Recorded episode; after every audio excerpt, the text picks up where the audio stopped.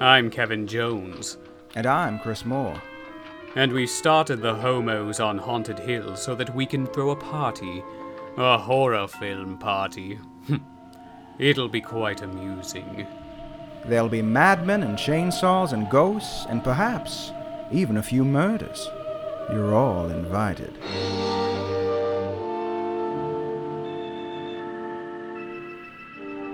So, what's your favorite scary movie? Never heard that line before. I mean, what else was I gonna say? There's nothing else you can say with this movie. It's the most iconic line from the movie. 20, 25 years. 26 It's now, I guess. But 26 long years since he called me on the phone. still basically 25 here. We're, we're like a week off from the. Yeah, Anniversary, so yeah. barely that old. It's Right. it's still youthful to us. I think so. You know, it was 24 forever a whole year. You know? Yeah, that's right. a whole year. A whole year. Deputy Dewey here. I love him. He's so sweet in this. He's cute. Just his little smile. He's always smiling. He's just so positive. He's just a little bundle of joy. I just want to hug like him. when he shows up at the party and he's just like, keep having a good time, y'all. like, go Not away, gonna- Dewey. You're a dork. Not gonna arrest any of you for underage drinking here. Just have a good time. Not near in Woodsboro. We got big, bigger fish to fry. We got a m- murderer loose. Keep The drinking. janitor's your superior. That's my favorite line. What a month we have lined up. Oh, yeah. I mean, it's it's a very diverse offering of I films. think so. You'll never guess what the next one is after this. I mean, it's gonna blow your mind. Okay. this is kind of an intimidating one. I don't usually get like intimidated by. Um. Uh, Yeah. uh, I mean, I think I told you at the beginning of this whole thing, like, I'm really nervous for the day when we have to finally cover something like Scream or mhm. Halloween, Nightmare on Elm Street, because it's like, what are you going to say that hasn't been said? Yeah. You know, Yeah. it's like everybody knows. It started off with a script called Scary Movie by Kevin Williamson. I know. I And they changed the name, and there was a bidding war. And Miramax won and tried to get Wes Craven. And then he was like, no, I don't want to. Right. And then he went to a convention, and a kid said, "You need to make a kick-ass movie again." He was like, "I'll do it then." Well, you know, I had all that written down, but now that you summed it up, I thought everybody No. knew that, or is it just us nerds? I don't know. that's the thing. I don't know who knows what these days, you know. but it is, yeah, it, you're right. It's how do you talk about a movie that's been talked about by 50 gazillion people? yeah, Every little detail is known at this point. You go on Wikipedia, there's an Mhm. entire dissertation about this movie, different sections breaking down the special effects and all the references and everything else. Yeah, and uh, so, you know, about it. we'll get into some of that, but mostly we're just going to talk as usual because that's what we're here for. This is not, you know, That's right. your mother's academic podcast.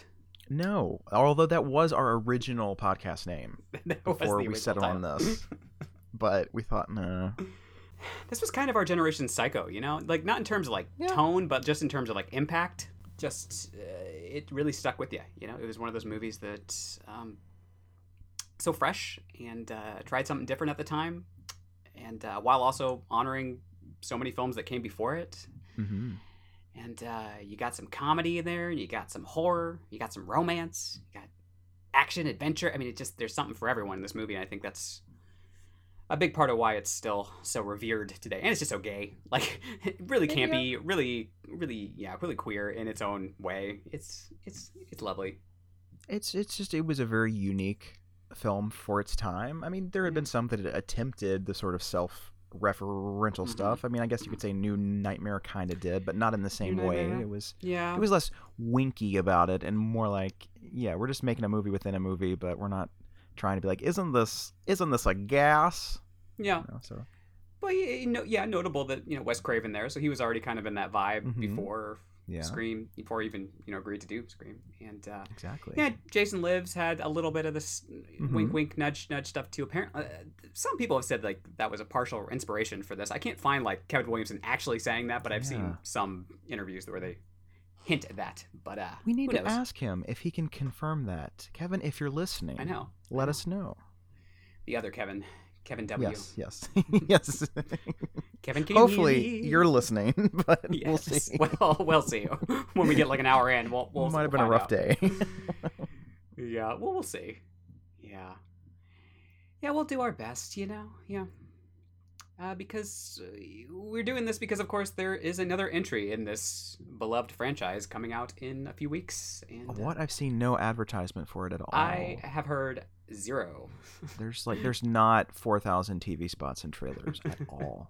Like there's there's no making ofs, nothing. Not even a not even a fucking still.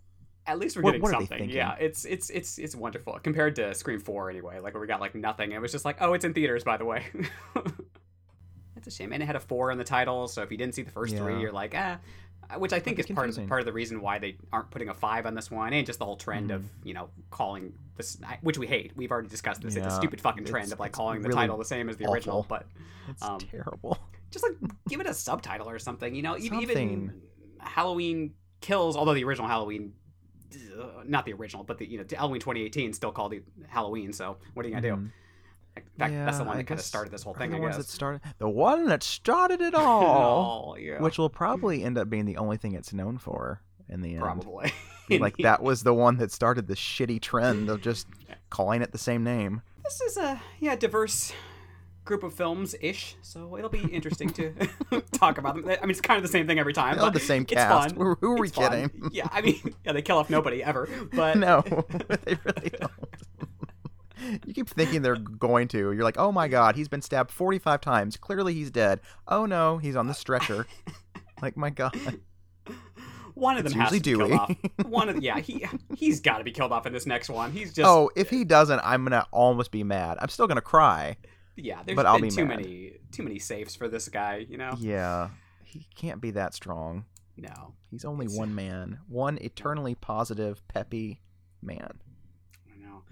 Maybe that uh severed nerve will get infected, and that'll Oh, be the not death of him. The infection of the severed nerve. Well, there's the subtitle right there. Scream, severed nerve. That's like an Argento title, the, the infection It of the severed good. nerve. I like that. Oh, I make a giallo, I'm gonna call it infection of the, The severed infection of severed nerve. Coming soon. with crystal plumage. Remember last night in Soho? Well, have you seen Infection of the Infection Severed of the severed nerve. with his red right hand? So I once brought this soundtrack to my school for Of course show did. and tell day, yeah, yes. and uh, no one got into that song. I was like, "This is rocking, y'all." Ugh, people And. I was like eight, and they didn't get it. They're like, "This is really creepy," and I was like, "You can dance to this." You can dance like, if "No, you you want to. People, little kids, they suck, and they people in general. enjoying it. They were like, "Oh, have you heard of the Macarena? This is better." I'm like, "Fuck you." It was like this and The Craft were like the first big Yes. ones to have like a nice soundtrack to it. You know, in the Mhm. '90s, it was just uh, it got you And moving. Great soundtracks too. Yeah, Wonderful. they were angsty, but they were catchy, and Mhm. yeah, just it worked in the context of the movie because it has this like Yeah. like sort of MTV aesthetic, but not like today's MTV, like you know, just Mhm. like earlier MTV when it was like I don't know, not as When they played music videos. when they played music videos. Yeah, Remember that? Wow. I never that. thought I would say that there was a day when MTV played music videos. There was still just like a little bit of grittiness to it, you know. Um, it Yeah. hadn't all been turned, in, and even watching Scream, like there's still a little bit of grit in here. Like the sequels, not Mm-hmm. so much, and I would say uh, all the movies that came after this, like they got really Millennium. Everything's too clean Very and glossy, you know, yeah. very glossy. But um, and, And this still has that, but like it, it hasn't totally set in yet. I would say it's. Mhm. Um, because you got uh, Patrick Lussier doing his thing with the editing, and you got all the jump cut editing, and uh, course Beltrami's score, which makes everything up to like a hundred and ten percent, and uh, Mhm. which I like. Don't get me wrong; it's it's it, it Oh, works it's, it, in the, in the especially for these movies. Yeah. Yeah, yeah, It's exciting. It's pulse pounding. I know. I, I think so. It's uh, uh, hip, sexy, and It's- nonstop oh, scary. right? Nonstop scary, man. Nonstop scary. Every movie at this time was Every super movie. hip.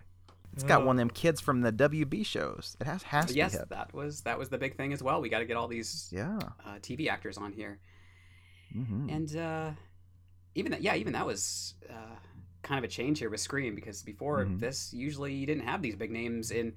Yeah, I mean earlier decades, sure, but like in the '90s, you didn't get a lot of actors that big name actors that were wanting to do these uh, horror movies, and even even earlier, Yeah. not so much really, uh, because a lot of It, the it was rare. yeah, yeah, it was rare. I mean, because you know Jamie Lee, other than being Janet Leigh's daughter, wasn't super well known when she did you know Mhm. Halloween and everything else. That's yeah. Yeah, she really didn't have a lot to choose from. She was like, "Oh, No. you want me to be the lead in this movie? Okay, don't have anything else going on." oh, Sounds you Want this, you want this to define my entire life for the next forty years? Okay, why not?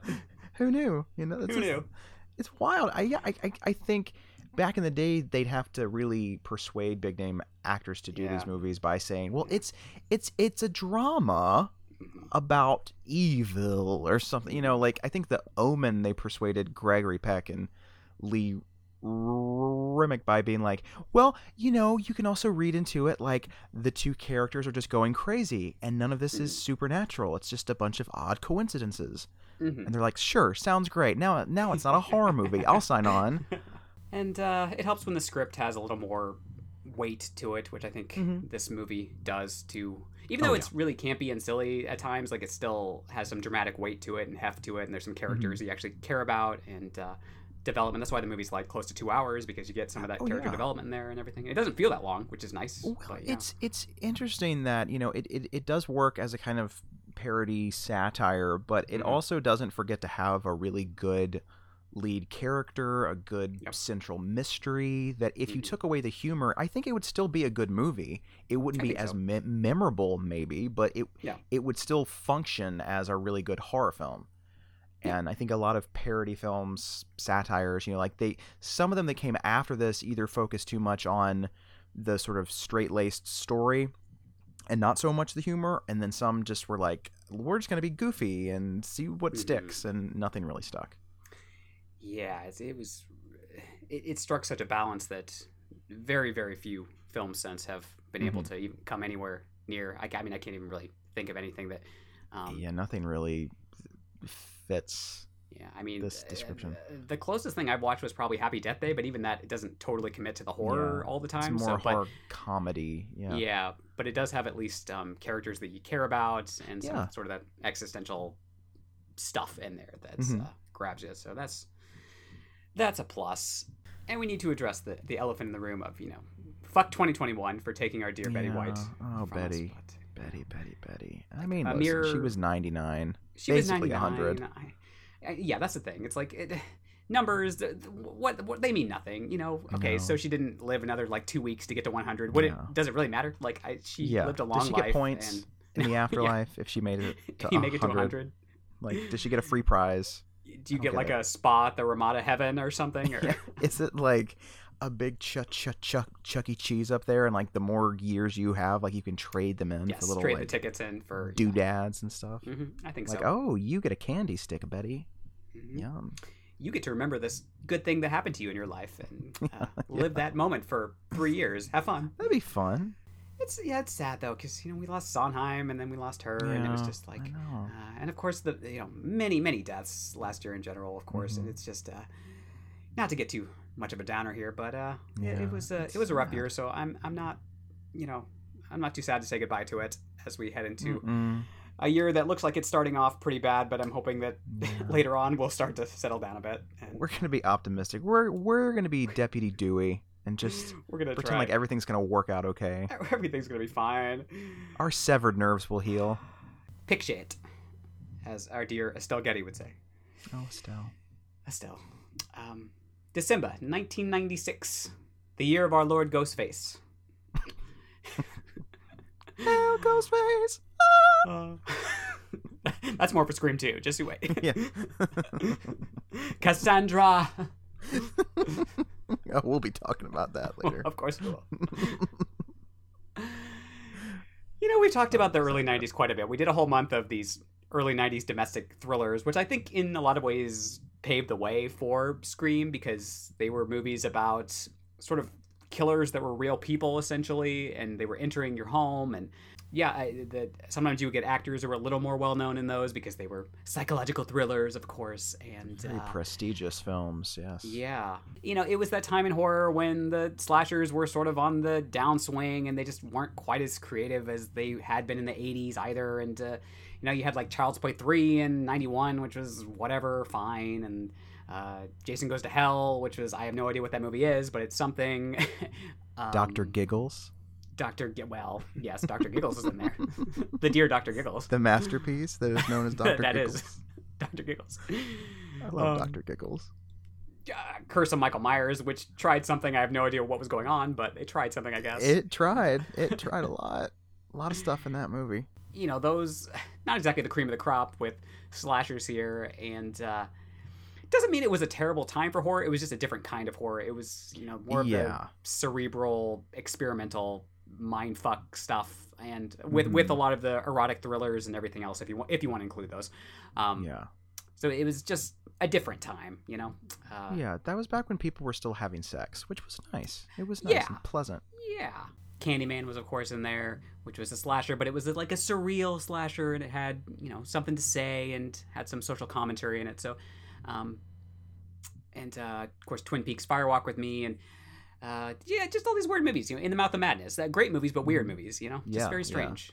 Um, Yeah, you couldn't really categorize the 90s that much in terms really. of It horror. was- It was, like was hard. monsters, some slashers, some more psychological human stuff. It was Some more it was a weird stuff. mix. we were kind of coming out of this big recession slowly but surely and i think a lot of the sort of pop culture at the time was in that vibe and that's partly why it was so fucking weird and even music was very grungy and you had nirvana and pearl jam and alanis morissette and they were really kind of tapping into all that rage and anger and as we talked about during the uh, psychological thriller month we this was kind of after the cold war so everybody was kind of we didn't have this super well defined enemy anymore so suddenly the enemy was one of us right so uh, Mhm. uh, it's always someone you know, as they say. Yes. Look, you know, Oh. it's always someone. On on the on the poster of Five Crane. Like yeah. just, just just what I saw. I saw that on the poster. Mm-hmm. and uh, the these so the big like larger than life boogeyman type monsters weren't as appealing as we get into the mid 90s here. And that's of course always cyclical because that goes back to like you know the whodunit thrillers of agatha christie even you know? So it's Mhm. um, a lot of this grew out of those, and um, you had some of the whodunit thrillers in the '80s, and uh, that, so the, the Scream builds off those as well, and um, and the like the quippy stuff had started in the early '90s too, with like um, the original Buffy movie, which is nothing like the TV show, but it still has some of that kind of quippy vibe to it, and I would even say stuff like Clerks and Clueless started to have that. I mean, they're not horror, but it's still like it started. To, you could see the change happening Mhm. across genres essentially everything became very observational humor and self-aware and um, uh, wink wink nudge nudge hey remember when Yeah. and uh, A little cynical too. a little of yes very yes very cynical A little Um, spicy. because the, most of the stuff that came out in the 80s was very earnest and i think Mhm. uh, by the time you get to the 90s uh, generation x in particular is kind of just like you know uh, fuck this you know that was the, it wasn't real you know all, all that stuff from the 80s like that wasn't real that was just Yeah. this propaganda that they put out that uh, to keep us happy and uh, Yeah. They're like, let's So- tell you how it really is, suckers. yeah like you said it was originally called scary movie everybody knows this right um, written by kevin williamson our dear gay lord and savior from the 90s I don't, I Um, don't think I know his work very much. I Never think heard he- of him. It's really Never sad he never him. he only did this and he never did anything else. I mean, it's just a He- shame. it's he was the like the it kid there in the late '90s. Uh, Yeah. they, any anything they wanted to have a little bit of this kind of uh, snappy vibe to it, they grabbed him Yeah. and uh, had him come on board, make it gay, make him more gay. You know, it's uh, yeah. But yeah, you know, being openly gay in the '90s was nothing to scoff at either. Especially when you Mhm. look at like Ellen Gen- DeGeneres' career, who you know it was pretty much ruined when she came out as gay. Um, Mhm. then she rebounded and, and apparently became a problematic person, but, you know, uh, the treatment was a short story initially while Williamson was working on Teaching Mrs. Tingle, actually, which um, just languished in development hell for several years. And uh, he eventually developed a full script for Scary Movie, along with um, outlines for Scary Movie 2, Scary Movie 3, not the ones that we all know of now, but yes. Uh, eventually, he bought brought the original script to Rob Paris, this guy, and they put it out for sale. It just created this big old bidding war, and uh, you had this producer Cathy Konrad who read the script, and she felt it was exactly um, perfect for this fledgling Dimension Films, which was then a part of Miramax, um, of course, ran by the awful, awful Weinstein's. And uh, yeah, eventually Williamson sold the script for four hundred thousand dollars to Miramax, and along with a contract for two sequels and a possible fourth unrelated film, which would come up later. Um, with Teaching Mrs. Tingle, of course. They tried to get Craven early on, but he was working on this reboot of The Haunting for a while. Um, that Oh, did I not end up. Yeah. yeah, it didn't end up taking off, but he was working on it. They'd also talked to Robert Rodriguez, who of course did The Faculty later on, and they talked to Danny Boyle and George Romero and Sam Raimi, um, which is fascinating to think about, like Oh, how, how, this movie would have been be. like like a Sam Raimi scream. That would be interesting. Can you imagine? Yeah, there would be like pratfalls, like Mhm. ghost face wouldn't just be hit in the face with with with a door. He'd like fly over the banister and do like a bunch of twirls and then like land on his feet and be like ah. Sidney'd have like I'm a chainsaw at the end and should be like, Yeah. Not in my movie, motherfucker. I'm kind of into this idea. I don't hate it. I don't hate it. um, I mean, Stu in some ways seems like someone who's possessed by one of the evil dead, and at times, so true. it can It's work. Didn't he ad lib like half his lines in this? Like That's what I was told. What I've heard, I, I don't know, but That's it, what quite I've a been bit. told. It's nuts. So, and no one ever like says it's not true. So I'm assuming it- Yeah. it's it's a fact. Uh, you know, a lot of times we talk about Wes Craven and Kevin Williamson, but how many women were involved in getting this movie off the ground too? I mean, Mhm. the movie didn't even happen because I mean, the, I mean, the movie only happened because of Drew Barrymore essentially signing on to play much, yeah. Sidney at her own request. She was Yeah. like, "I would like to do this. This is something different for me." And of course, the studio was like, "Absolutely! Like, we'll, you know, have you play this role." It didn't end up working out. I mean, it did in the end, Very but you know, much, she yeah. she didn't she didn't play uh, Sidney, of course, but she Yeah, they still were able to give her this great. They part, wanted her for for for that because I mean she was very Mhm. well known at the time and had- had just Yeah. recently had her comeback, Yeah. and uh, was a big big name. And uh, then she was like, you know? It might be more fun if I played Casey because then they would think, oh, here's Drew, she's the star. Gotcha. I want to say she had some sort of commitment as well. Um, Maybe, yeah. I think once she agreed to do it and Craven came on board, it kind of opened the door for a lot of these other, um, not big names, but at least established TV actors like Neve Campbell, um, who would was of course known mostly for Party of Five and The Craft, which just came out the same year. But you know when she was cast, she wasn't known for The Craft, so Mhm. um, she was mostly known for Party of Five. Same with Skeet Ulrich, of course. Um, they were both in The Craft together, which we covered already. So go listen to our episode if you would like. And Courteney Cox was another one who lobbied to be in this movie because she wanted to kind of shed her Monica Geller friends image a little bit and play something a little bit different. And uh, I'm so and this is different, you know. This is different, yeah, Yeah. for her. And uh, I think I heard like they were trying to get like Sharon Stone to play the part, which I mean I can Mm. see, but yeah, totally. um, and then I think I even said I think Janeane Garofalo some somewhere else, right? I think I heard that. That would make yes, point. that would make sense. Yeah, I could see yeah. that too. So it it could have gone many different ways, but I think they landed at just the right choice. I think so. She's Uh, she's great. you know, part. she is she is no Sharon Stone, but she's great. she's perfect. I assume they would have cut that line if they got Sharon Stone. I would assume maybe, but I don't know. It's it's quite complimentary towards her though. It's like saying I like, well, she so, wasn't Sharon Stone because yeah, who was Sharon Stone. Who, Sharon no, Stone nobody is- really. an icon, I think so. ice goddess icon. Yeah, and then of course they got Rose McGowan, and she hadn't done too much before this. She did the Mm-hmm. Doom Generation in '95. Skeet Ulrich, they mostly cast him because he looked like a young Johnny Depp from Nightmare on Elm Street, mixed with some like Anthony Perkins in there too. So it was a good It, mix. Of, it worked the, yeah. f- the first time. Let's make another not? star. Let's make another star. kind of referencing wink wink that film and uh and then David Arquette was originally approached for the role of Billy apparently, but Mhm. he didn't look the part at all, which I agree. They said he, his like softer, funnier approach was what got him the role of Dewey, so good for him there. Um, yeah, and then you know uh, Matthew Lillard uh, came in. He, his story was weird. It was like he was accompanying a, a girlfriend to an unrelated audition, and then somebody like grabbed him from the hallway. This casting director named Lisa Beach. Um, and asked him to audition, and that's how he got the part, apparently. For Randy, it was between Jamie Kennedy and Breckin Meyer, who was known for Clueless at the time. And, And uh, Freddy's Dead, the final and Fre- nightmare.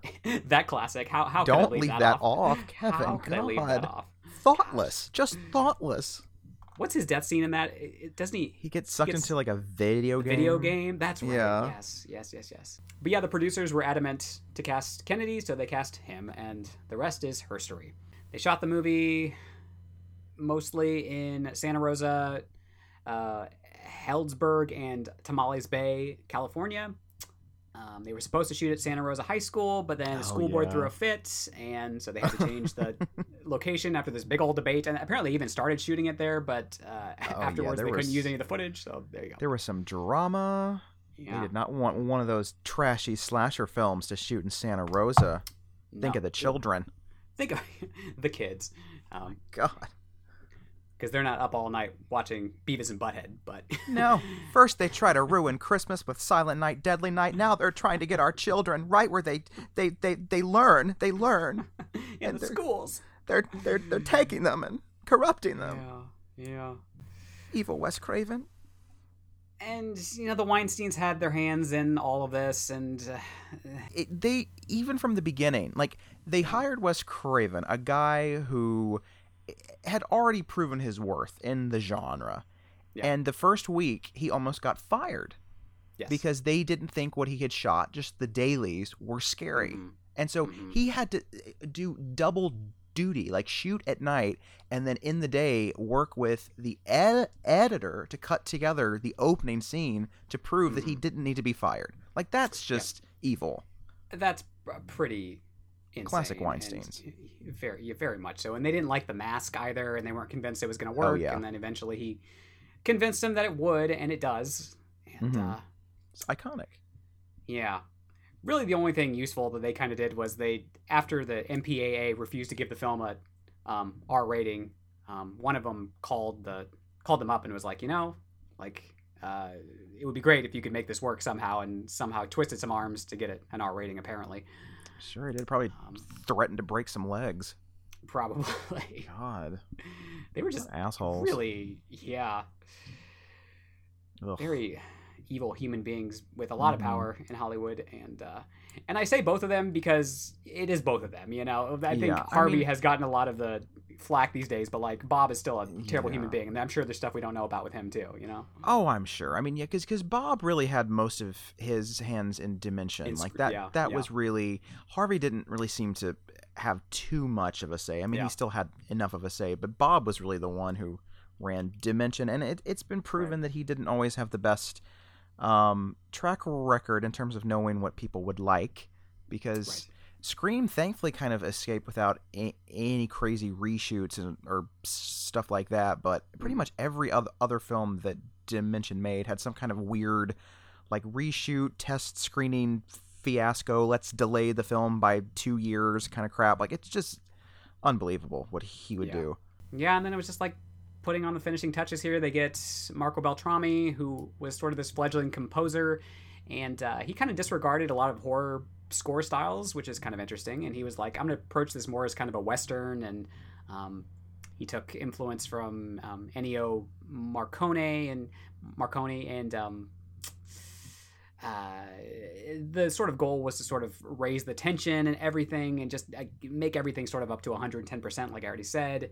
Um, uh, which was you know it's it's distinctive compared to Oh, yeah, um, yeah. It, it's not subtle at all but it's it works you know in this Well, I mean, and, even uh, like Sidney's theme does have like that kind of like spaghetti western sound, Mhm. like the with the female vocalist with the ah thing.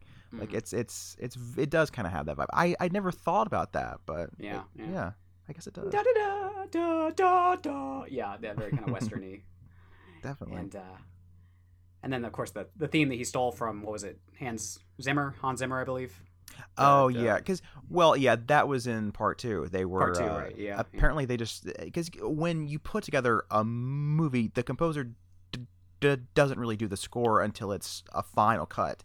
So they use temp score, and they have they found this cue that they really liked. I think he e- even did a new cue, but they loved the temp one so much that they were just like, we're gonna keep it and just pay Hans to use it. Which rarely Yeah. happens. That's weird. It, it, it does, and it was the same with the voice acting for Roger L. Jackson. They they were just Mhm. going to use his voice as a uh, placeholder, but they liked it so much that they kept it in there. So I do love the voice. I, I I think the voice is really what it makes Oh, this iconic. movie so Yeah. special. Is because Yeah. if this was any other movie, it would just be like, "Hello, Casey, what's your favorite scary movie?" Yeah, and it would be like, "Okay, well, we've heard that before."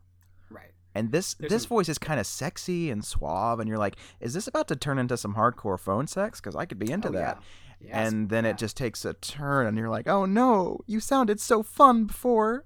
Mm-hmm. Mm-hmm. He kind of lures you in. It, Yeah, a false sense of security and Yeah. Yeah, good point. Good point. And uh, and then of course the last thing was they changed the title, as we said, to Scream, which uh, at the time nobody really liked, but I think it has since grown on people. But uh, It works. Yeah. I it works mean, I enough. I mean, neither title is particular particularly wonderful, really. I mean, it's just No. it is what it is. Um, I don't even know. I'm like, what would what would work? Like, you know, the Woodsboro Murders or Maybe, Woodsboro yeah. Massacre. And I guess uh, apparently the Scream title was inspired by the Michael Jackson song of the same name, but I don't know. It just it's a Scream, like it's just a title. I don't I don't know. Yeah. But uh, what are you gonna do? Not to be confused with Scream from 1981, which, if you haven't seen, Yes. Consider Um, yourself blessed. That's what I've holy heard. shit, I have not sat through it, but I've heard it is uh, not wonderful. If you need sleep, you put that on. it is better than NyQuil or any of those things. It will put you right out. Put you right out to sleep. God love them.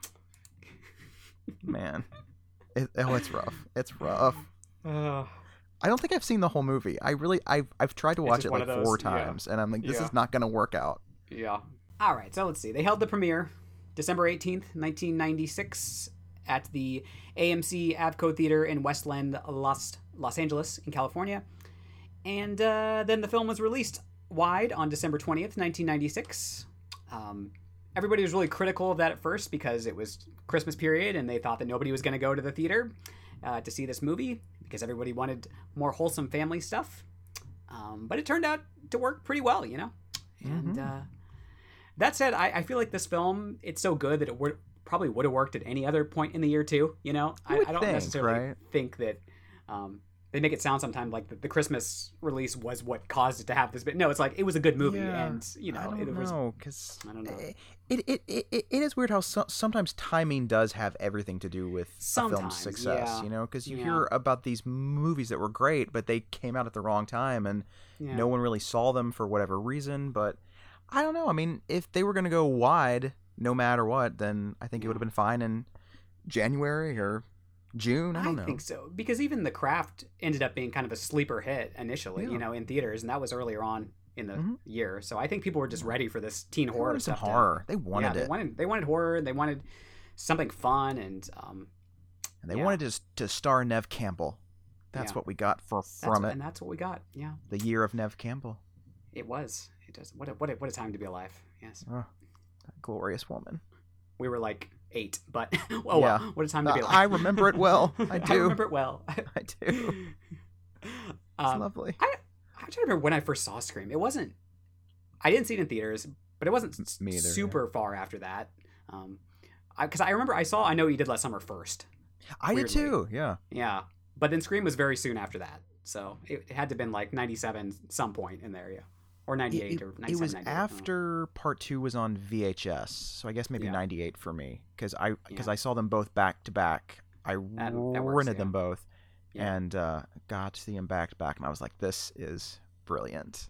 This is the It's shit. so good. It's so good. They're both so wonderful, and there's gonna be a third soon. It's gonna be It's gonna be so great. Oh no. we'll get to part three. we'll, we'll get there. Don't worry. Yeah, I mean, I'm not going to talk about the, the, the critics. Everybody mostly loved it for the most part. Yeah. Um, there were some people that didn't as much. Of course, Siskel didn't like it, but you know, Oh, it's fucking fuck Siskel. you, so, Go uh, suck an egg, asshole. What he he said, um, I don't think it's. He says, I don't think it's really a clever satire because you still have to sit there and watch girls being stalked and ripped apart. And I'm like, that's how satire works, Gene. You have to show what you're actually satirizing. He's, such, a dumbass. My God, this man. How did he have a career on TV? I don't get it. I don't get it. Who found him on, on the street and was like, You, Oh. you belong on TV. Your opinions are amazing. Yeah. Ebert liked it, so there we go. Well, good for you, Ebe. I guess he thought all the women were beautiful enough to, to for his blessing. He liked the in jokes and the self aware characters and everything, so, you know, good for him. and that Courteney Cox can really rock a lime green suit. what can't she? I mean, she can. Very And few those- can. And uh, we, there's a whole saga of Courteney Cox outfits and haircuts, and we have plenty to talk about. My God, you never know what she's gonna come in wearing on her head or on her body, and Yeah. you gotta love her for that. It's true. It's true. Mixing it up since 1996. Yeah, like we said, it's like this movie. It's just got something for everybody, and I think that's why it has been so um, enduring over the years. Um, even people I know that aren't big horror fans love Scream and Yeah, the, the Scream movies. So you know, there's there's something there. It's it's, it's interesting to see how some of the the scares hold up. It, it's hard to like watch a movie objectively that you've seen like 50 million times. exactly. and, yeah, um, but uh, I think the opening is still very effective Oh. in terms of easily still one of the best and scariest yeah. openings or just scenes from a horror film ever. I mean, I Yeah, it, it ranks right up there with the shower scene in Psycho or you know Yeah. anything in ha- Halloween. It, it's terrifying. Yeah, absolutely. Yeah, uh, when a stranger calls, very much Mhm. in that vibe, of course, and yeah, it's uh, um, it's got kind of a return of his Nightmare on Elm Street theme of like children paying for the sins of their parents, which he Oh, he seems loves to that always have. shit. Like he loves that vibe. Yeah, he loves that. Which it. I get. I love it too. Yeah, I think it's one of the I wonderful. love it. I love it. It's great. because it's the truth, and people don't talk about it much. And, No. But Wes always he always knew he was a, a shifty little devil. He always knew. What else? Like big things. I mean, it, it's got two final girls, so that's that's wonderful. Yeah, that that Yeah. that's rare. Yeah, yeah, Two strong ass women, yeah. Because very different this- personalities. Too. Very different. Gale would not be the type of character who would survive a horror movie No. before Scream. Like, she would- Although it's weird because I feel like in real life Gale would definitely survive. Like Oh, she would put up a fight, totally. she'd be kicking some ass, and I kind of like that. That she, like the most logical choice, does kind of survive. It's true. I love at the very end how um, she's just been through this huge trauma, and then she's still ready to do this report on everything that just happened. Like right after, she's covered in blood and like ready to do this giant. It's great. It's I love that. yeah. There was also this quote by Kevin Williamson recently that was kind of interesting. Um, that was like, as a gay kid, I related to the final girl and her struggle uh, because it's what one has to do to survive as a young gay kid. Two, um, you're watching this girl survive the night and survive the trauma she's enduring. Um, endure, enduring, enduring. There we go. uh, so. subconsciously, and then he says, subconsciously, I think the Scream movies are coded in gay survival. So that's pretty Mm, cool I like that. from I can see himself. Yeah, those are the big things. So let's let's get into it. What's going on? Well, it's a dark night at the Mm. Becker home. It's isolated way out in the middle of a cornfield, and um, Casey. Here's Becker- Isaac. He's coming, Yeah, yeah. in. And Well, I was wondering. I mean, Dimension Films, Children of the Yep. Corn, Scream. Yep. Where's the Mhm. crossover? God damn it! Isaac Wasted meets potential. Ghostface. Come on, Yes, just put it out there in Yep. the cornfield. And uh, Mhm. so she's making some Jiffy Pop, and she's about to watch a scary movie. She gets a phone call, and and it's this guy that's like, "Hey, what's up?" And she's like, "I don't know who you trying to reach." And he's like, I'm, "I don't know." And she's like, "Okay, well, just uh, bye."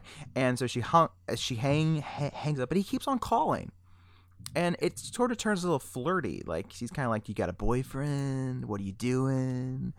And then eventually she's like, "Okay, so why do you want to know who who who I am and my name?" And he's like, "Cause I want to know who I'm talking to." And she's like, and she's like, "Okay." And then he's like, "Cause I want to know who I'm looking at."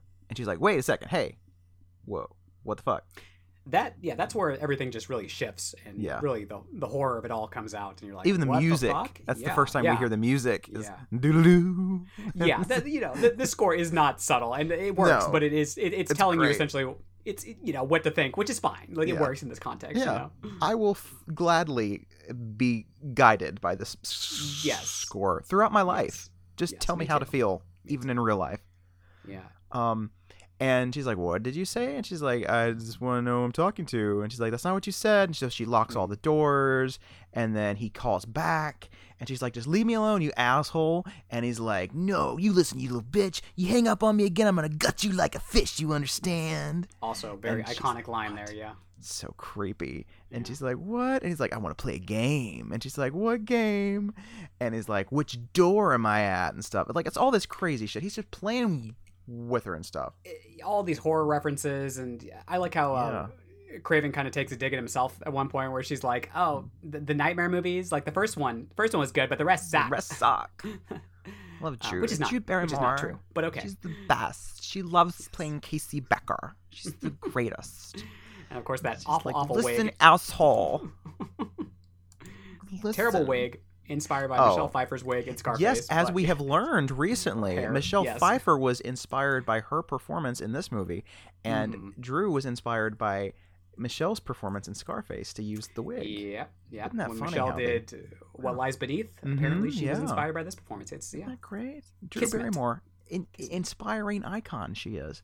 yeah. and uh and then she's like you know what? If you don't stop i'm gonna sick my boyfriend on on you and he's big and he plays football and he'll kick the shit out of you.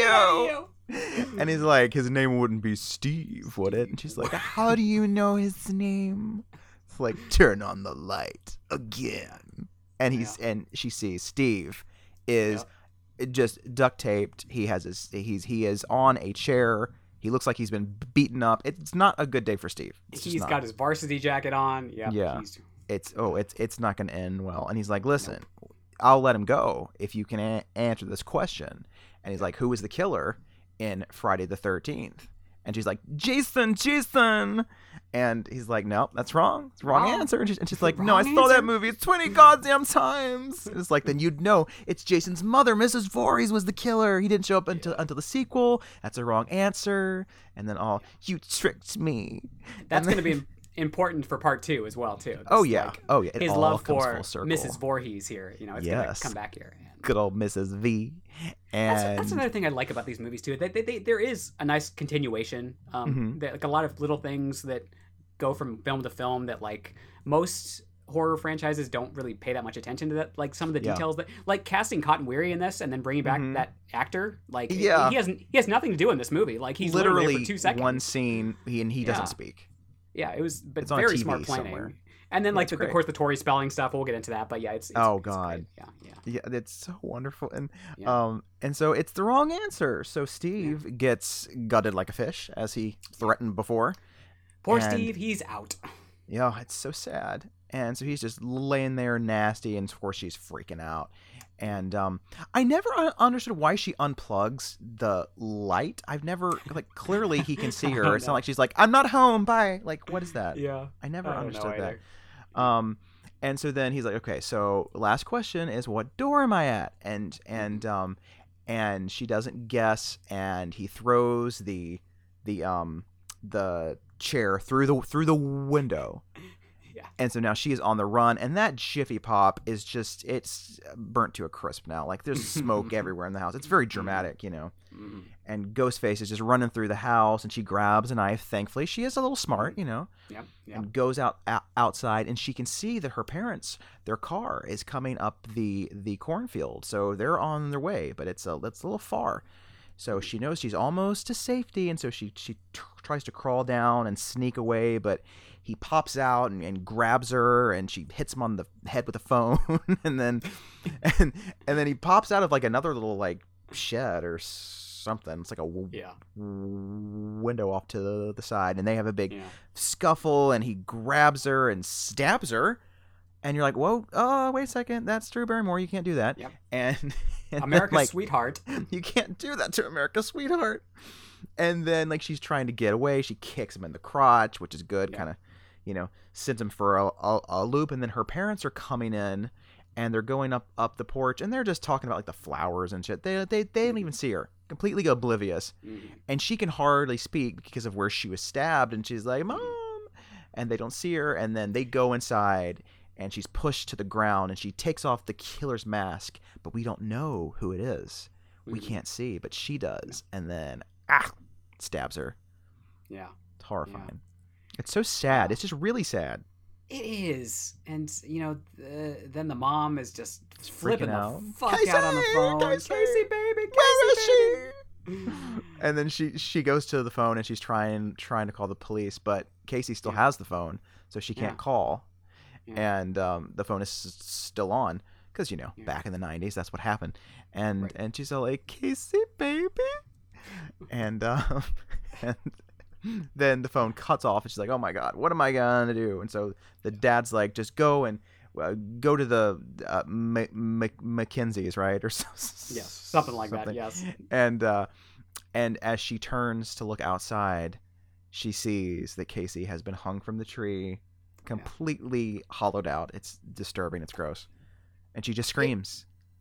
Yeah, it's it's a screams. it's a body double, but it looks so much like her. Like it It's nasty. very- Yeah. yeah, and you get that like quick zoom in to the body, and it's yeah, yes. it's just oh, it's the imagery. It's it's um, kind of reminds me like Suspiria, like the opening there, Yeah. with just hanging from there, and uh, because you've got like the Um, fog in the back, the background too. It's Mhm. just a really well composed lit shot. It's Yeah. very haunting that image. Yeah. And of course, you, nobody expected this in '96. No, It's like, course it- again, it, kind of goes back to Psycho, where like you don't expect Janet Leigh to be killed off like halfway through No. the movie. This time, it's pretty early on when you kill off Yeah. the character, but still, it's Mhm. the similar vibe here of yeah, Absolutely. unexpected. Yeah, it's like the first twelve minutes, and you're like, Yeah. what the fuck are they gonna do next? Like because they put her like front and center on the poster, so you're like, Yeah. she's gonna be the you know the Mhm. lead here, but you know, of course, but oh no, nope. they're No. playing tricks with with with you. And so then we uh we meet Sidney Prescott, our Mhm. beloved Sidney Prescott, who's just you know typing on the computer, having a nice '90s g- girls' night all to herself, and there's a noise out out outside. You're like, great, she's about to get killed too. Like this is horrifying. and she goes to the window, and boop, it's not the killer. It's her boyfriend Billy, and he's all oh, like, "Hey, Billy. I was just uh, watching The Exorcist, and and it got me thinking of you." And she's like, red "What?" flag. Red It's like that's not a good sign. Like who wants to hear that before they're persuaded into having sex? Like you Yeah. rem- r- remind me of a crucifix in my vagina. That's not good. it's not fun. Also, should, should we talk about like who we think the killers are in each one of these like kills? Like, because I, I'm assuming everybody's already Oh, watched yeah. this movie, so At we this know. point, that, like, I mean, you've had 25 years, do. y'all. Come on. but like, um, like I'm, I'm I, who do you think killed Casey? Like, like well, I think they were they probably talk about involved. In, Stu apparently uh, dating her at Yeah. some point, right? So maybe they that do. was Stu. I feel like Stu probably killed Yeah. her. I feel like it was probably him and maybe um. I don't know Billy on the phone possibly because it's it's Yeah, almost too clever to be Stu on the sense. Phone, but yeah, exactly. That that yeah. The the phone always sounds more like Billy. I think. yeah, I think so too. because I feel like Stu would be too like manic and weird. Like, hey baby, Yeah. what's your favorite Yeah. scary movie? be like, what the It's fuck, true. Jerry Lewis? What's going on? It's true. It would be a Yeah. bit much. Um, although I'd like to see But that movie too. Yeah, me too. Redub like the like that cut of Child's Play that we never saw with. Jessica Walter. the Like, Jessica yes. Walter cut. Release the Jessica Walter cut. Putting it out there again. Um, but, But- yeah, so then uh, Sidney's dad pop, pops in and is all like, "Hey, I'm taking a little uh, trip, a little business trip, and I'm gonna stay at this Hilton, and so Mm. if you need me, that's where I'm gonna be." And he's like, "Peace out." Distant And, um, parents. Yeah, you know. exactly. A good theme in Wes's other work as well. you know. hmm hmm And uh, and Billy's all like, "Hey, um, I don't want to break your no underwear rule, but do you want to make out and have some sex?" And Sidney's just not feeling it, you know, because She's she's got some trauma. We're not sure what it is, but she's very. You you can just tell she's got something in her life, but we're not sure yet what it is. Well, I know what that is. It's that Rainbow Indigo's girls poster that's hanging up there on the wall. Maybe that's the reason Maybe. why her vagina's off limits to Billy. Possibly. Sidney is a possible friend of Ellen. You never you know. I mean, if that was to be the case in the new Scream, I wouldn't really cry. I would It'd be kind of cool. That'd be kind of yeah. neat because it kinda looks like she really. has a baby, but maybe she adopted it with her lesbian Yeah. lover, Oh, if only. If Mhm. only. who turns out to be great you- Martha Meeks from Part Three. Oh, oh my God! Can you imagine That'd how be so good. amazing? Oh. that would be so great. oh, I have to screw to get this to happen. I know. Please, Lord, help us. What is this, a parade? amazing. Who do I have to screw to get this to That's happen? so great. I'm parading right to Paramount. It's not too late to change it. God, oh, if only. That'd be wonderful. there's but that a- great, anyway, yeah, um, she's. Fear the Reaper Oh yeah, uh, slow version in the background going to The "Don't angstier version. The Reaper. Yeah, it's it's nice. I like that. And then of course the next day at school, everything is just a circus on the front lawn because everyone's heard about this mur- murder except for Sy- Sidney. She comes in and she's like, "What's going on?" Her best Mhm. friend Tate Tatum shows up and she's all like, "Well, Casey and Steve were completely hollowed out last night." And she's like, "Oh my God, Casey Becker! She sits next to me in English." And she goes, "Not anymore. Not anymore. It's like my best. best It's my in, like, favorite line for some reason. It's just the way she says it. I think it's Not so great. anymore. it's so evil. I, don't know. I mean, it's it's true. Like you can't say she's not being truthful. Um, And I And like how they so- sort of they layer in the Marine, the Maureen Prescott backstory. Like you don't get it all at first, but you get little bits of it here and there. And yeah, because then she's like, nice. it's just like, um, well, um, you, well, you, you know. it's bad.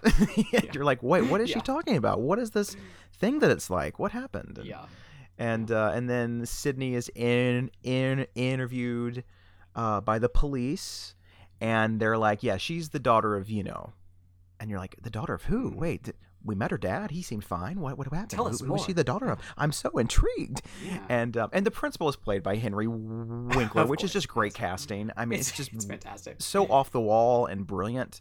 I heard he was like cast him in this. uncredited because he wanted the focus to be on the kids and everything, which is good for him. Oh, I have only heard he is like the sweetest guy in the biz. I have- Everybody loves yeah. him. He's like the male Betty White, essentially. Yes. Like everybody loves him. Yes.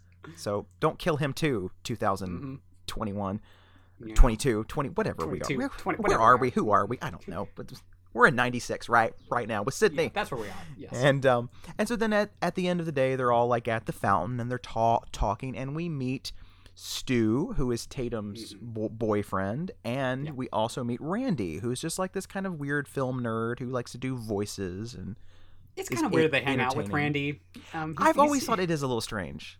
He seems more like an AV club type kid. But, yeah. You know, I feel like whatever. he would be in their classes and kind of entertain them, but they wouldn't really Yeah. invite him to things. I don't know. that seems yeah about right. Maybe like don't one of them was like childhood friends with him or something. I don't know. That I'm just gonna ma- make up a backstory. Yeah, and of course he's in love with Sidney, so he's always around, and Yeah. there's that, and I don't of know. course. Yeah. And uh, and they're just talking about like who it could be. Maybe it could be Stu because he was with K- Casey back in, in in the day, but she left him for Steve. And what? Or maybe the murderer could could be a woman. How do you know? Because it's sexist to assume it couldn't be a woman. Because Basic, instinct. Hello. No. It's it, yeah, it, it's I don't know, not obvious, but kind of obvious. Watching now, like every time Stu tries to like make a comment, uh, Billy's like, "Uh, it's called tact." You fuck Yeah. rag, and just like trying to keep him from like saying anything too bad, and it's very Yeah, clear. Stu's clearly the one operating on a little less, um, I don't know, mental capacity in the the group because He's, not really thinking about what he says so much. Like at one point, he's like, "Well, I didn't kill anybody," and Billy's like, "Nobody said you did." yeah, we had a plan, fucker. Like, we're only twenty minutes into this movie. You can't real you can't say anything yet. Don't spill the beans. and so then like Sidney goes back home and Tatum's supposed to pick her up later and so she calls it's like I'll pick you up later and and um and then she turns on the TV and she sees that there's a story about the murders and how it's related to the murder of Maureen Prescott, wife and mother. Mm-mm. And they're like, "Oh, now I get it because we see a picture of Sidney and Maureen. We're like, "Oh, that's her mother. Oh no." It all comes together. yeah. Yep. And this is being this story is being done by Gale Weathers in her lovely lime lime green suit. Who is not a meteorologist? No. She's just a normal reporter. Yeah. Who wants the story bad? Mm. What are you, a reporter for the Woodsboro High? Woodsboro High. That's later on. But anyway, yeah. So, so then Sidney kind of takes a nap, and then when she she wakes up, it's dark. It's d- dark, and she gets a call from Tatum, who's like, "Hey, I'm gonna swing by the video store. We should watch all the right moves because if you pause it just right, you can see Tom Cruise's penis." Clearly written by which is gay man. true. It's, it's, It's, it's- very yes. true. I found that out myself after seeing this movie. I was like, "That sounds fun. go I'm check gonna go do that." Yeah. Check it out. and uh, and they were right. And uh, and then um, I learned so much from this movie. And then she gets an, an, another phone call, and she's like, "Tatum, just get in the car." And it's like, "Hello." And she's like, "Uh, "Who is this?" And it's like, "Who do you want me to be?" and stuff, and all this stuff. And he's like, "It's it's a crazy night. It's like something out of a horror movie." And she's like, "Randy, you gave yourself away. Like, of course you're the only one who who would say that." And hmm. Tatum's a, about to stop by the store, so tell her to hurry up. And she's like, I'm not Randy. He's like, then who are you? And he starts to ask her about like if she watches scary movies, and she's like, no, because they're all the, all the same. It's some dumb girl with big breasts, like who should be hmm. running out out the front door instead of up the stairs, you know. And um, and then like he's like, "Listen, I'm outside," and she's like, "Well, I don't think you're tell- telling t- t- telling the truth." So she goes outside, and she's like, "Yeah, well, if you can see me, what am I doing?" And she starts like sticking her finger in her nose because she's nose. she's a clown, you know. She's just yeah, she's like, "This isn't This is real." like this is pure acting here with Neve Yeah. Campbell just sticking her finger in her nose and rolling it around. Hello. the courage, courage. I l- the sheer vulnerability to stick your finger in your nose in, your a nose. close up and go, "What am I doing? Hello." We're never gonna cast that, that girl in Hollywood again. God, I love She it. may as well have shown her tits. She basically the just bravery, the bravery on display. the here. brazen bravery. Yes. and um, and then he's like, "Listen, I'm telling tell, telling the truth because if you hang up on me, I'm gonna kill you like your mother." And she's like, oh, "Fuck you, you cretin!" And she and, and she slams the door. I know all these lines. I, this is ridiculous. And and and then she locks the door, and you're like, "Good for you, girl." But unfortunately, he's right behind her in the closet, and he runs out. She ducks the knife, and she hits him, and he falls. And then oh, he head butts her. I hate that. Oh, that's terrible. And um and then she goes and runs up the s- s- stairs, which she just Yeah. Said she wouldn't do. and then Yeah. and then she has this door. I love this door. Her, her Yeah. bed her bedroom door doesn't completely lock, so she has this like this uh, closet door that she can pull and sort of stop Mhm. the door from being opened. And she and she and she has to she uses the computer to call the police, which Yeah. is that something pe- people did? Maybe I was too young to I really don't explore the internet to that extent. Possibly. Yeah. I don't know, but she does it, and um, and then she turns and he's he's gone, and she's like, "What the hell?" But then Billy's at her window, and he's like, "It's okay, it's cool." And she's like, "Oh, help me, help me!" And they hug, and then all of a sudden, a cell phone drops out of his pocket and hits the floor. Yeah. She's like, Yeah. "Why do you have a cell phone?" And he got to that door really fast, so I'm almost It was a wondering if like he was the, again one, the one on the phone, and then Yeah. maybe Stu was like pursuing her It would make house. Who knows? Who knows? It would definitely make sense. Yeah. And uh, and so then she runs down the stairs because she she's like, "Why do you have a cell phone? Oh my god!" And opens the door, and there's Dewey, and he's he's he's found the mask. They came really quickly, like they, Yeah. that's impressive. Very fast. So hats off to the Woodsboro police force. And then we get cellular telephone like 50 times in a row. It just Yeah, why do you have a cellular telephone, son? Everyone's got one now, sheriff. All the kids are doing it. yeah, it's all that stuff, and um, and oh, uh, uh, Gale has come to the uh the scene of the crime to get the scoop, and she has Kenny, her her um devoted cameraman, yes. and that whole exchange still makes me laugh. I it's just just so bitchy. It just oh, what is she? Move your fat tub of lard ass now. Kenny, I know you're about fifty pounds overweight. But when I say hurry, please interpret that as move your fat tub of lard ass now. Now. He's so mean, but she's so. great. But it's It's great. It's, wonderful. And uh, Tatum, uh, Tatum, um, Tatum takes Sidney home, and they kind of discuss like, do you really, really, really, really think it's Billy? Because the police apparently seem to think he did it because he has a cellular telephone. hmm And um, and she's like, I don't know. And then there's another call. They get a call. And it's, you know, this guy that says, like, I guess looks like you fingered the wrong guy again. And oh, it's just she's like, Oh no, it couldn't have been Billy. It couldn't be him. Nope. And then Dewey comes out with his little phone, his little gun. Is like, What's wrong? What's wrong?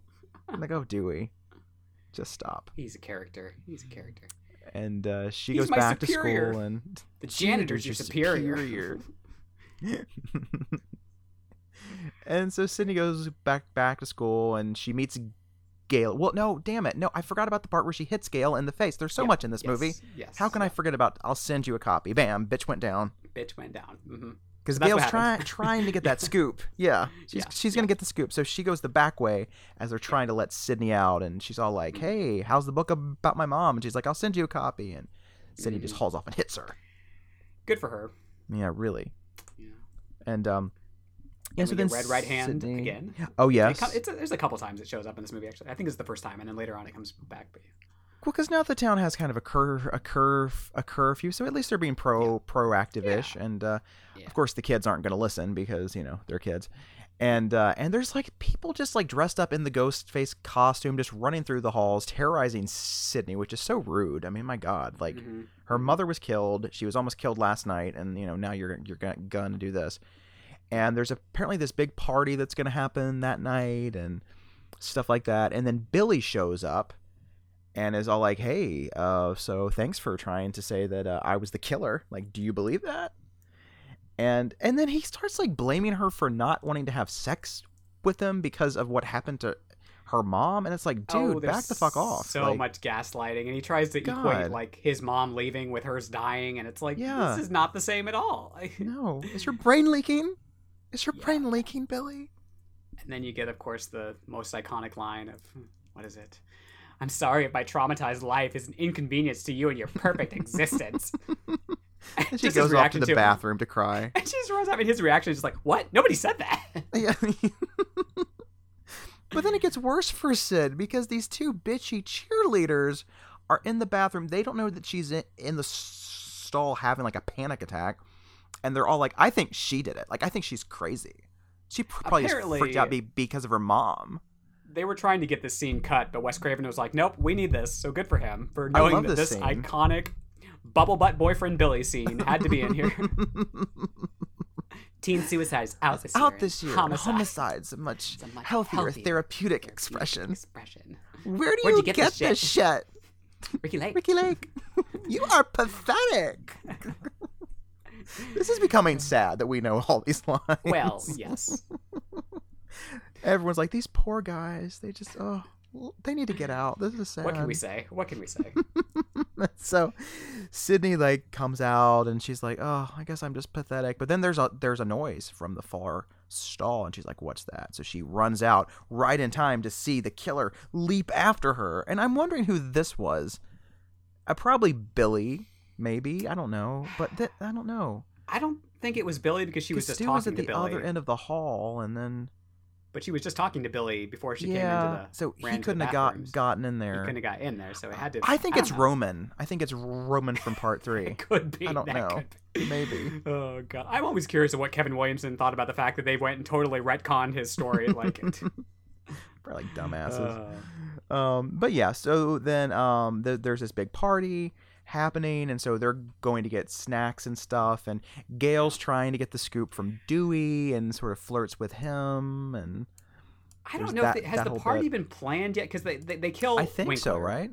Because I thought the reason they have the party is because school's out because well no school's yeah, already out. School's yeah, because he tells them that it's been canceled and stuff, and then he's killed, which apparently was a last minute kind of thing because they were scared that there weren't enough deaths between the opening and then yes, that's what that's what I was trying Tatum. to remember. Yes, yes, yeah, that's what because that's yeah. because really, if they did that, I don't think Tate, Tatum dies till like forty five minutes into the movie, maybe, maybe Yeah, fifty. So uh, that would be it a bit of a stretch.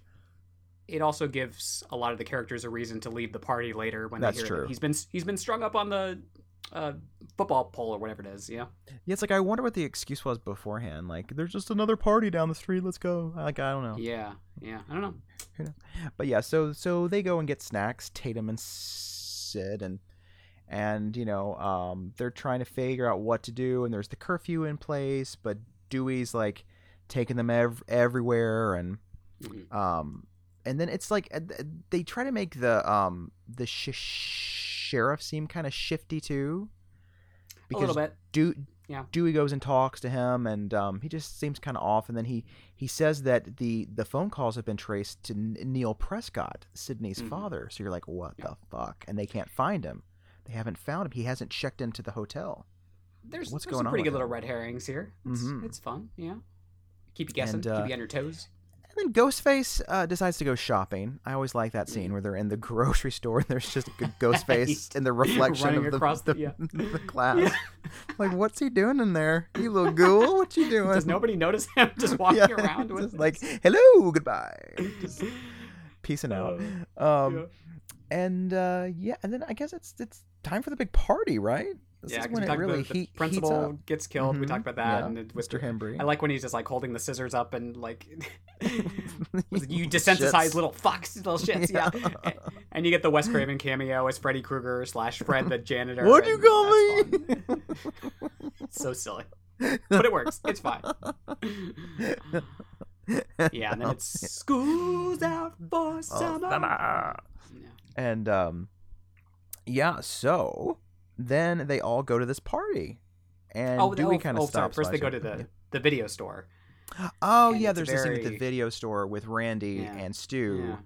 and he's basically saying like, obviously Billy must be the killer, right? And if he is, that means maybe I can get Sidney to, to myself. And Stu's kind of like trying trying to be like, like what do you know? Like what do you mean he's the Mhm. killer? like, Mhm. Get some information And- here. Yeah. and then he does the whole thing about prom night. Like if they watch prom night, they'd save time. But Yeah. this movie has nothing to do with prom night. I'm like, Not really? Like this isn't the same. Like no child died six years ago. There's no Nope. weird phone calls about threatening uh, to reveal the secret. It's not really. But there's a it. formula, a very simple formula. Everyone's, a suspect. And then Billy overhears this and kind of like threatens Randy a bit and the acting sketchy. It's it's a little weird here, and uh, Yeah, as always, they're all up all, all up on each other because it's it's they're gay. very close. and, They're uh, very, very close. close. And uh, yeah, and of course they're starting to sound like some Wes Carpenter flick or something, and Mhm. you know, and And uh, yeah, because Sidney's being concerned that she really did get the wrong guy with Cotton. Because even Mhm. Gale's been like, I don't think he was the right guy, and I wrote the book because I wanted to prove that you were wrong. that whole jacket with the blood on it. Like I, I Mhm. never really, I can never like piece together what exactly is going on there. Like Yeah. she found the jacket, but he, she saw him leaving, and Yeah. it was just, it's a little. It's like, no, you saw Whatever. someone leave wearing that you coat. saw someone leave during the, yeah. So, so she's a little concerned. Like, so she asks Tatum, like, "Do you think maybe I got the wrong guy?" And she's like, "It doesn't matter because we're going to a party." it's like, Yeah, who yeah. cares? And maybe they'll make a movie about her life someday, and maybe it'll be a young but Meg Ryan. pla- play you? And she's like, "With my luck, they get Tori Spelling." So stick a pin in that for later, Hold that thought. for next week. Um, Yeah. and, And, Tatum's really supportive too. She's like, you know, She Billy and his penis don't deserve you, girl. Like, which is it's- true. And it's I true love the term like, sexual gaslighting. anorexia. I love that term. That's funny. Like yeah, it. they create some words in this movie, which I appreciate that don't Yeah. exist, but like they're combinations of words that like do exist, like fuck Mhm. rag. Like I like that. Yeah, Like it's just, I love. I think that's what makes it so like snappy and they, these words exist, but like not in the way that you put them together. Definitely it's great. not. And uh, so Dewey takes them to the party, and he kind of steps in for a bit. Gale has already found the party, so she's with Kenny, and she's decided to to plant this dev- recording device in the par- party to get like some good f- footage of like a real teen party and see Yep. what happens. Mhm. And and then she kind of uh, gets with Dewey and says, "Hey, let let let's go explore things together. You know, I'll come with you and stuff." Leaving Kenny in the van to watch this rather boring pa- party for the moment, Yeah. and um, Tatum goes to get some beer. yes. Yes. The beer wench here. The beer And I- I wench. believe, what am I? The beer wench. I believe Stu asked her to go get the beer, so I assume Mhm. Billy probably kills her. I think it's Billy. Yeah, Yeah. I don't think Stu would have the guts. Yeah, or the time, like to really Yeah. go and get changed. Like, but I don't know, maybe Yeah, this seems like a Billy kill. it does. and uh, It's a great Sidney's l- looking through all the tapes that they've got, and, and Yeah, she's like, yeah. "Prom night, the fuck? Why is Jamie Lee in all of these movies?" And then they have the whole like, you know, she's, the, scream, queen. queen. Yeah. Yeah, all that good stuff. She didn't show her tits till she went legits, not until Mhm. trading places. That's right. And uh, so Tatum goes into the gr- garage to get some beer, and a cat scares her because you got to have a good cat scare. Mhm. And when she turns around, um, Ghostface is just standing there, and she's like, "What the hell?" And she's What is like, this? Like, "Randy, is spit that on your garage. and he won't let her pass and get in. Nope. And then all of a sudden, just grabs her, her her arm and slices it with the knife. And she's like, "What the fuck?" And she s- runs away and starts to throw beers at him and stuff. I mean, she's being proactive. Thank oh, God. Oh, she fights back. She You hits know, him with a fridge door at one point. It's and he like flies backwards at some point. I love that. there's a It's lot so of great. blunt objects in this movie, just being like hurled at people. It's great. Yeah. It's terrific. And so then she mm. can only leave through the doggy door in the garage, and unfortunately, she gets stuck. Sad. And Ghostface presses the button, and the garage door goes up, and crunch. It's creative, you know, It is very cr- creative. I haven't done like a MythBusters to figure out if it would to figure out it actually not. works. Yeah, yeah. but maybe it could. I don't know. We'll give him the benefit of the doubt. You know. Yeah, at least and you get that pros- prosthetic head that just gets Oh, it's so nasty. and- yeah, yeah. Yeah, the makeup effects in this are like amazing. Yeah. Um, She's and got that then, great uh, like skirt too. That's like oh very yeah, seventies and the, the- Definitely. just the spirals. It's, cool. so it's cool. I Fun. it. Yeah. I love the fashion. And uh, and so Sidney's trying to find Tatum because she just kind of wants to leave, and Yeah. um, and uh, and they're having like a screening of Halloween, and people are talking about how it's like ridiculous and stuff, and and and like, why does this char- char- character do this? And Randy's like, let me ex- explain the rules, and here's where you get the iconic scene where he talks about Mhm. all the rules, which some of them, like if we're being honest, don't really always make sense. Like the whole virgin thing. There have been a lot of non-virgins who have survived these movies, you know, but I guess Yeah. they're really only going after like Halloween, I suppose. You know, I guess maybe Nightmare on Elm Street, which Nightmare on Elm maybe she was a kind of, virgin. I don't know. We we never saw it, but she could be. yeah. Friday the Thirteenth. Um, Yeah. she well, I mean, virgin? she she had sex with the the Steve, right? She it did, seemed like yeah, they sp- so, spent the night together. yeah. yeah So at you would think that they did. Yeah. Yeah.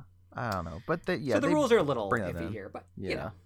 There's the whole like you know, don't say that you'll be right back because that means you'll die next and I'll be right stuff like that. and uh, yeah, so then Gale and Dewey are out for a walk, and she's talking about how like she hate hates her name because it sounds like a me a meteorologist or something. Mhm. And um, these the these kids have just heard that Principal Hem- Himbry's been found dead at the school, so they want to leave and go see the body before it's cut down, which is really fucked up. And and so they leave and they almost hit them on their on their way out and they see they um they fall and then they see that there's an ab- abandoned car and it seems like it might be Neil Prescott's car. They're like, "What's he doing here? Oh my god!" Mhm. And uh, then Sidney is about to leave and she sees Billy. He shows up and Randy's very upset because he thinks he has a chance with her. And they go up to the the bedroom Yeah. and he persuades her to have sex. And it oh, it's bad. I like how she's kind of in control of the, Mhm. the situation. Like, you know, Yeah. she's like, uh, maybe a good porno. And he's like, what? Yeah. And she's like, you heard me, bitch. like, Yeah. this is going to happen. Take off your undies, Billy. yeah. and uh, yeah, so they they have the sex. They have it. And um, yeah. yeah, yeah. She takes off her bra, so at least there was some heavy petting. I don't know. I don't, and, uh, We're moving past that PG 13 rating here. yeah. and uh, so they finish up, and and she's like, "So with your one phone call when you were in prison, who did who did you call?" And and he's like, um, "I called my my dad." And she's like, "Well, yeah, the sheriff said he didn't like like you um, I can't remember. Damn it, I could remember and now I can't. Great.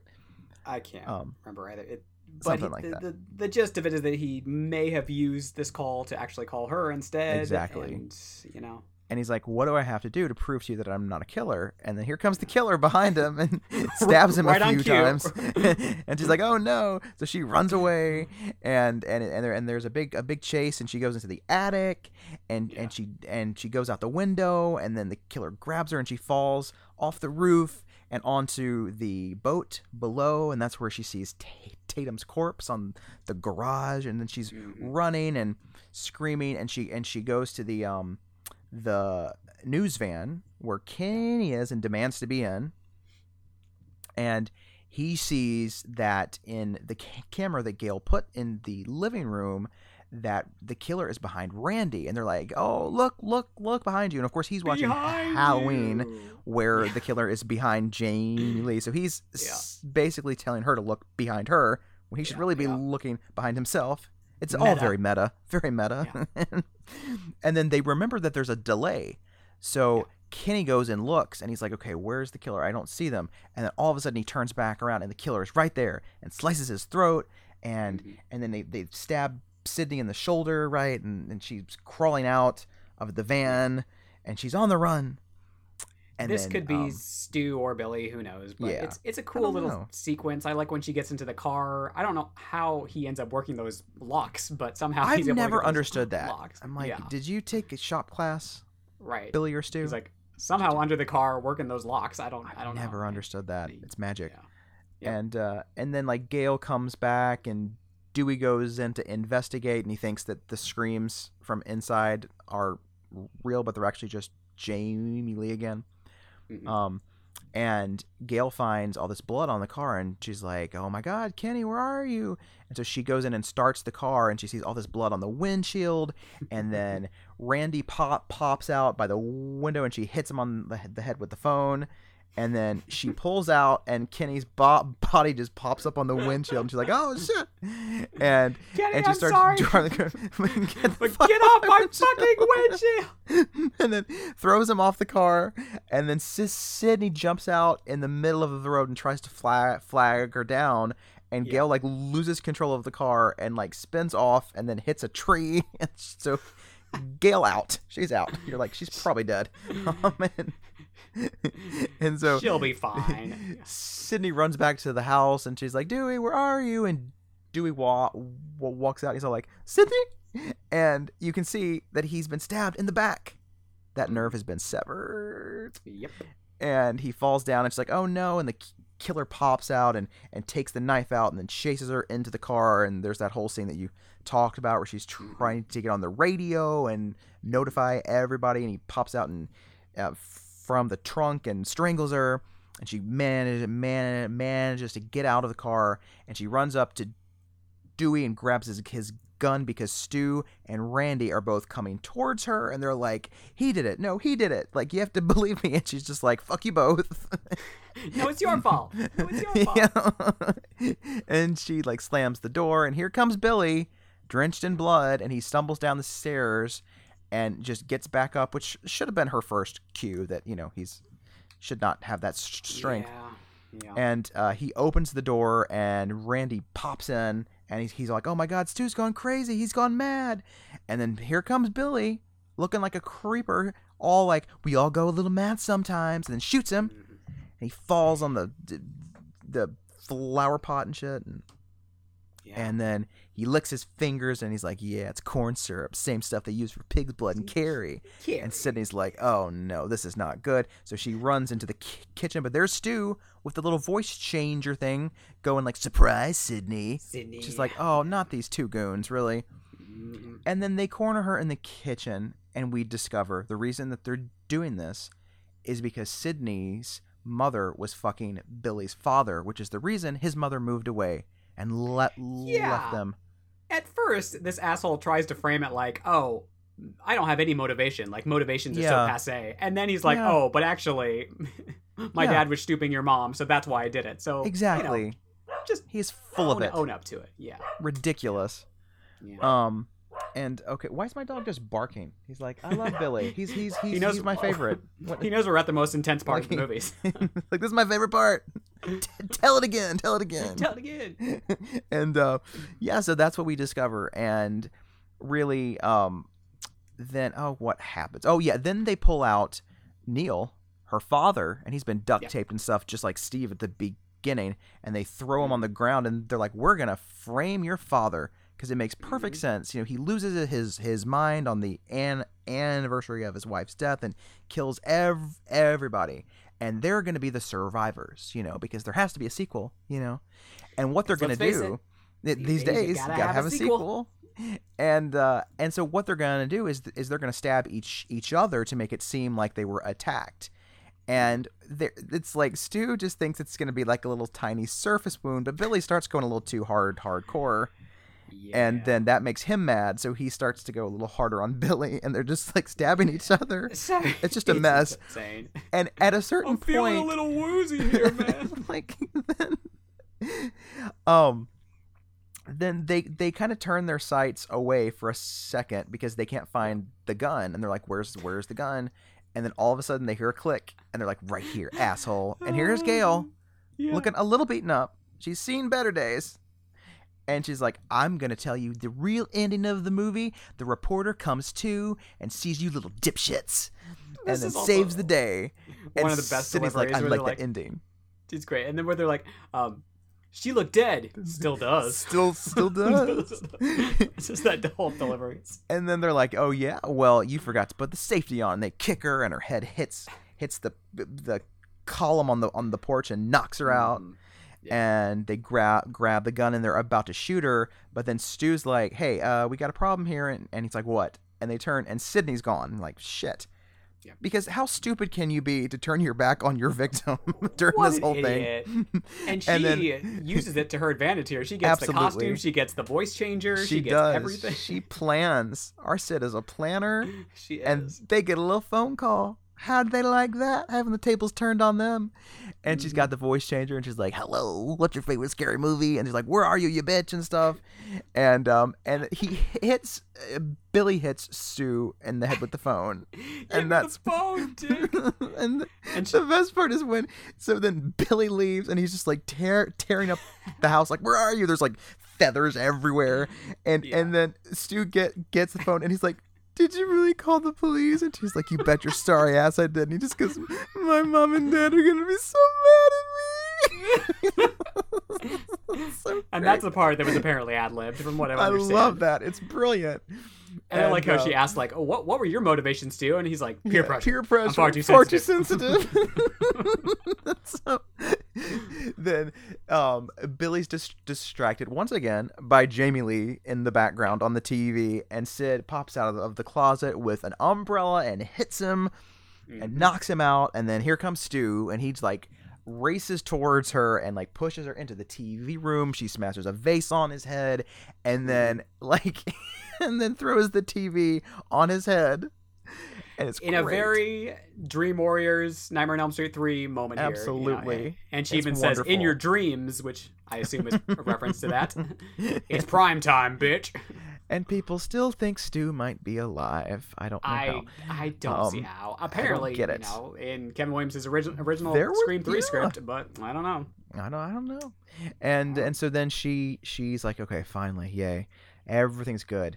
And then Randy pops out and is like, oh, I'm alive. I'm so glad to be a virgin. And then Billy pops back up again and like hits her in the face, uh, uh, hits him in the face, and they have a big scuffle. And then she reaches her fingers in, into his wound, and oh, it's nasty. But then Gale has returned again. She's got the gun, and she shoots him, and he falls woman, down. Yeah, she gets put through the Remember ringer. the and she just safety this up. time, you bastard. Love it. She just will not stay down. Good for her. And so they all stand stand up, and they're like, "What do we do now?" And Randy's like, "Well, this is the part of the of the movie where the apparently dead killer comes back for one last scare, and then he, Billy does, and they shoot him in the head." Now you're gonna see this come back again, folks, in the next every Oh, movie yes. since. Absolutely. And uh, and then she's like, "Not in my movie." Not my movie. Yeah. And then here comes poor Neil. I feel so bad for for, for Neil. He breaks through the, the door and he's like, and, she's like, "Oh, mm-hmm. Daddy, let me go get you." poor Neil. They take the the tape off and stuff, and then you know it's just the the police are there. The the news is there. Dewey's being pulled out on a stretcher, which apparently was mm-hmm. not something that they had initially intended in the Right. script, but they liked him so much that they thought, let's get this shot just in case. Yeah. And apparently Smart. David Arquette didn't know until the premiere that he that he lived. He was like, it could be That's- either way. wow, that's hilarious. Yeah, so that's so weird. And so and the rest is history. And uh, The rest of history. and uh, Gale's just reporting live, still a trooper. And Yeah. you, you you gotta love it. Yeah, and that's That's that's. Scream Mhm. slash scary movie slash Yeah. whatever. What, whatever you want to call it. The Woodsboro Murders, you know. Yeah, Um, I don't know. It's it's it's, just a it's great, movie. You know, it's wonderful. movie. It's it's funny. It's scary. It's Yeah. entertaining. it's got a great screenplay, you know, which Yeah. I don't say for many horror movies, but it's Mhm. it's just very well written, and the dialogue is great and uh, spunky and fresh, Yes. and um, yeah, I adore it's, it. Uh, it's it's it's just it's good stuff, you know. Mhm. Um, If you haven't seen it, which if you haven't, why are you listening to this? What is wrong with you? I don't want to judge I'm gonna assume that like come on. ninety nine point nine percent of you have seen it, but you know, if it's been a while, maybe you could pull it up. You know, I guess see it because yeah. It, I, it's kind of a classic. I mean, I was shocked. I was talking to like a, a couple college students recently that mhm. I knew were interested in uh, horror movies, and I was Mhm. like, "Well, have you seen Scream?" And they're like, "Uh, no." But they'd seen like The Shining and like Hereditary, Oh, and it's like. I'm like, "Oh, so you've seen like the like the serious stuff, but not like Interesting. the fun stuff. Interesting. Okay. I'm always surprised by what the younger generations are like, what they've seen and what they've heard of, Yeah. and Yeah. what they haven't. you know, I don't know. I don't have too much else to say. No. Again, it's it's uh, It's hip and hard to talk smart and nonstop scary. it's it pretty much says it all. Really. Yeah, I mean, yeah. That's it. that's that's all, folks. Um. Well, you know, if you're just listening to us for the first time, maybe you are because this is such a iconic film. We usually do a segment at the end called Overlooked Gems. This is where Mhm. we highlight some a couple films that we think uh, don't get their shake. You know, people don't talk about them quite as much. Maybe they're kind of well known. Maybe nobody's heard of them. You know, it's just kind of whatever we feel like. You know.